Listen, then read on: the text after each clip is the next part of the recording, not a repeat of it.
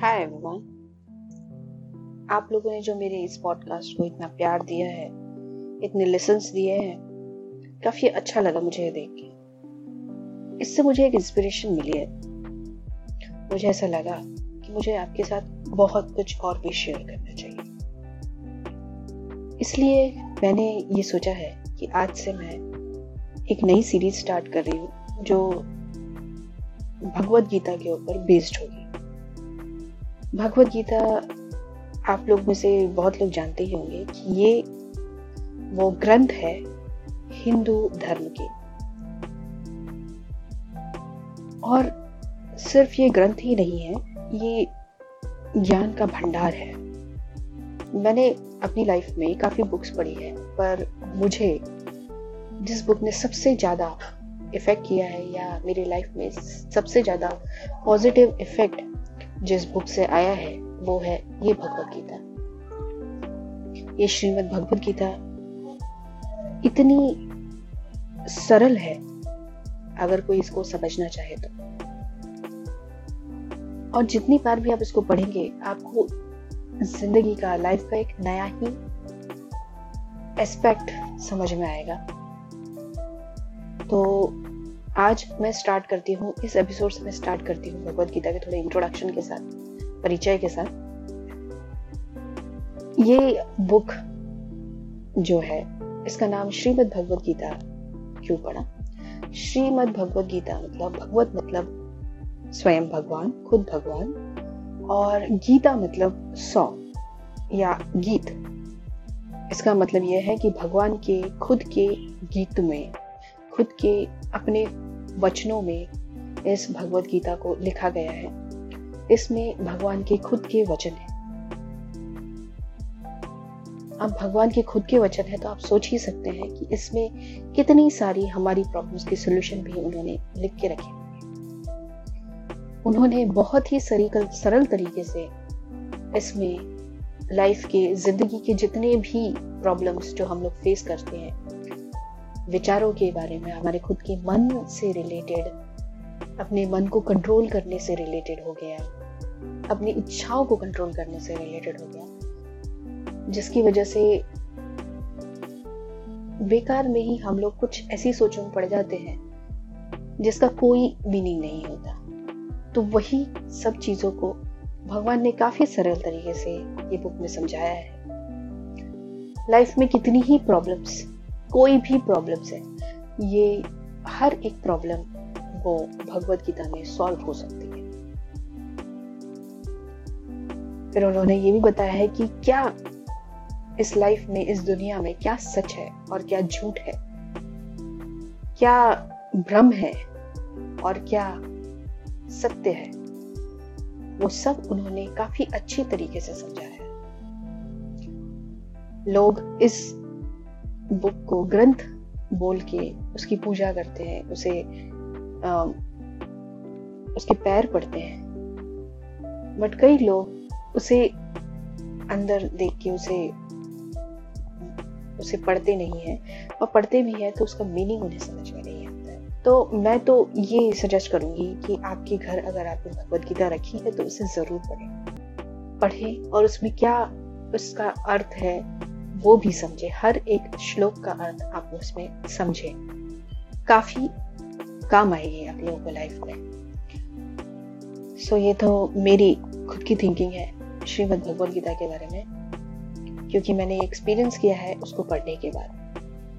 मैंने तो सिर्फ एक बार ही पढ़ा है, लेकिन इस बार मैंने सोचा है कि मैं दूसरी बार फिर से पढ़ूंगी, क्योंकि जितनी बार भी उस बुक को पढ़ा जाए ना, उतनी बार लाइफ के नए नए एस्पेक्ट ओपन होकर सामने आते हैं, ऐसा मुझे लगता है। तो ये एपिसोड्स बनाते बनाते मैं फिर से वो बुक के सारे श्लोक्स को एक बार फिर से पढ़ूंगी, श्लोकों को फिर से पढ़ूंगी, और आप तक अपने विचार, जो श्लोकों को पढ़ के जो मेरे मन में जो विचार आते हैं, मेरी सोच जो इससे बनती है, वो सब मैं इस पॉडकास्ट के थ्रू आपसे शेयर करूंगी। बड़ी खुशी होगी अगर उससे आपको कुछ मदद मिले। महाभारत काफी बड़ा युद्ध था हिंदू माइथोलॉजी में, जिसमें कौरव और पांडव दो सेनाएं आपस में भिड़ी थी युद्ध के लिए। कौरव और पांडव जो कि एक्चुअली भाई थे, कजिन्स थे, पर वो हस्तिनापुर के राज्य के लिए एक दूसरे से लड़े थे, जिसमें काफी मात्रा में मानहानि हुई थी, बहुत लोग मर गए थे, काफी भीषण युद्ध था ये। बट इसमें जो पहला दिन था, युद्ध का जो पहला दिन था, युद्ध के शुरू होने से पहले जब अर्जुन जो कि पांडव की तरफ से काफी कुशल योद्धा थे, धनुर्धारी थे, वो सबसे आगे थे और उनके साथी थे स्वयं श्री कृष्ण। श्री कृष्ण जो कि भगवान नारायण के एक रूप थे, जो इंसान रूप में इन्होंने धरती पर जन्म लिया था, वो स्वयं उनके साथियों ने थे। तो अर्जुन ने उन्हें कहा कि माधव, मैं युद्ध के शुरू होने से पहले एक बार दोनों सेनाओं को देख लेना चाहता हूँ, तो आप कृपया करके मेरा ये रथ दोनों सेनाओं के बीच में लेके खड़ा कर दीजिए, ताकि मैं दोनों ही सेनाओं का निरीक्षण कर सकूं, देख सकूं मैं। तो माधव मीन्स स्वयं श्री कृष्ण उनके रथ को दोनों सेनाओं के बीचों बीच के लिए आके खड़ा करते हैं। तब अर्जुन जो देखते हैं उससे उनका शरीर कांपने लगता है और उनके हाथ में जो धनुष रहता है, गांडीव धनुष, जो कि काफी शक्तिशाली धनुष था, वो छूट जाता है और वो बैठ जाते हैं, रथ में जाके बैठ जाते हैं और श्री कृष्ण से कहते हैं, मैं जो देख रहा हूं उससे मुझे ऐसा नहीं लगता कि मैं युद्ध कर पाऊंगा। ये जो सामने वाली सेना है उसमें मैं अपने भाइयों को देख रहा हूँ, अपने काकाओं को देख रहा हूँ, अपने गुरुजनों को देख रहा हूँ, अपने दादाजी को देख रहा हूँ, अपने परदादाजी को देख रहा हूँ, जिनसे मैं बहुत प्यार करता हूँ। उन्हें मैं कैसे मार सकता हूँ? उनके साथ मैं युद्ध कैसे कर सकता हूँ? अगर उनको मार के भी मैंने ये राज्य जीत लिया तो इस राज्य को जीतने का क्या महत्व? कैसे मैं इस राज्य में रहूंगा जब मेरे परिवार ही मेरे साथ नहीं रहेगा? और ये कह के वो कहते हैं कि माधव, मैं ये युद्ध नहीं करना चाहता, मैं कर ही नहीं सकता, क्योंकि मेरा शरीर शिथिल सा हो गया है, मेरे हाथ पैर कांप रहे हैं, मैं कुछ भी उठा नहीं सकता। फिर उसके बाद वो दूसरी ओर देखते हैं, अपनी खुद की सेना की ओर देखते हैं, जहां पर उनके खुद के भाई, चारों भाई, उनके बेटे, उनके पोते, सब उस युद्ध में उनकी सेना में थे, जो अपने आप को इस युद्ध में मरने तक युद्ध करने के लिए तैयार खड़े थे। तो ये सब देखकर वो काफी व्याकुल हो जाते हैं, काफी दुखी हो जाते हैं और इस वजह से वो कहते हैं कि मैं ये युद्ध नहीं कर सकता है। इसी के साथ पूरे एक अध्याय में उन्होंने कई ऐसे तर्क दिए जिसकी वजह से हमें ऐसा लगता है कि अर्जुन सही कह रहे हैं कि उन्हें यह युद्ध नहीं करना चाहिए। वो तर्क जो हमारी लाइफ से भी काफी रिलेटेड है, क्योंकि हम भी कई बार कुछ ऐसी ही चीजें सोच के, उसके ऊपर तर्क वितर्क करके ऐसी चीजें नहीं करना चाहते जिसकी वजह से हमारा किसी चीज से जो अटैचमेंट है वो हमसे छूट जाएगा, ये डर से हम वो सही काम नहीं करना चाहते।